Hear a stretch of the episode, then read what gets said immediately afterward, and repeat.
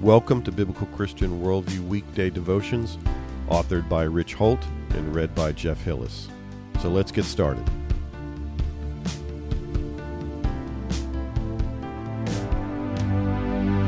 Today's devotion is entitled Let Jesus Talk for You. Our scripture verse today comes from John 21 25.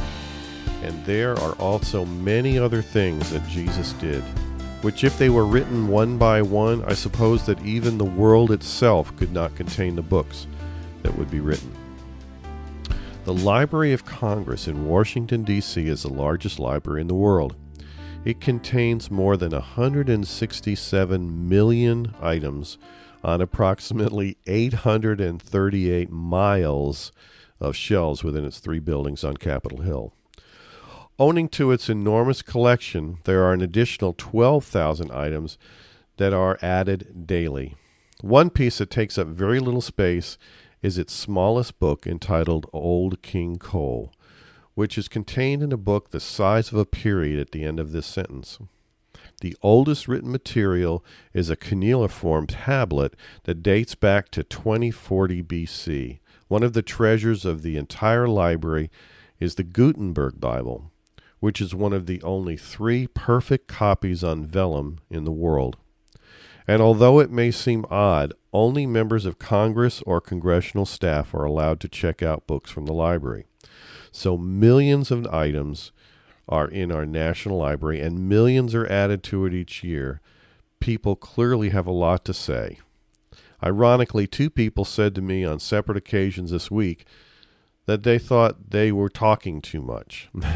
One was sharing their attempts to process a situation and offer help, while the other was describing the fascinating set of events surrounding their current coworker and their spouse who died in military uh, combat 20 years ago. I can't address whether either person talks too much or not, but I can safely say that many of us talk a lot about very little. If you listen to the words coming out of your mouth or those entering your ears or the ears of those around you, chances are the content doesn't have much to speak of.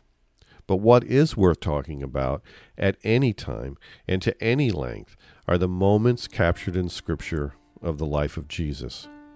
We can only speculate what might fill the volumes that the world could not contain of the things Jesus did but weren't recorded. But we can add to the record of our accounts of Jesus by talking of his greatness and goodness whenever we can. Listen to what you say and say something worth listening to. As we seek him today, let Jesus do more of the talking for you and find out what he has to say. God bless you as you serve him today. Today's podcast article was brought to you by bcworldview.org providing honest reporting and analysis on the intersection of contemporary issues and theology based on a biblical Christian worldview. May God bless you as you continue to walk through this life with our Savior and Lord.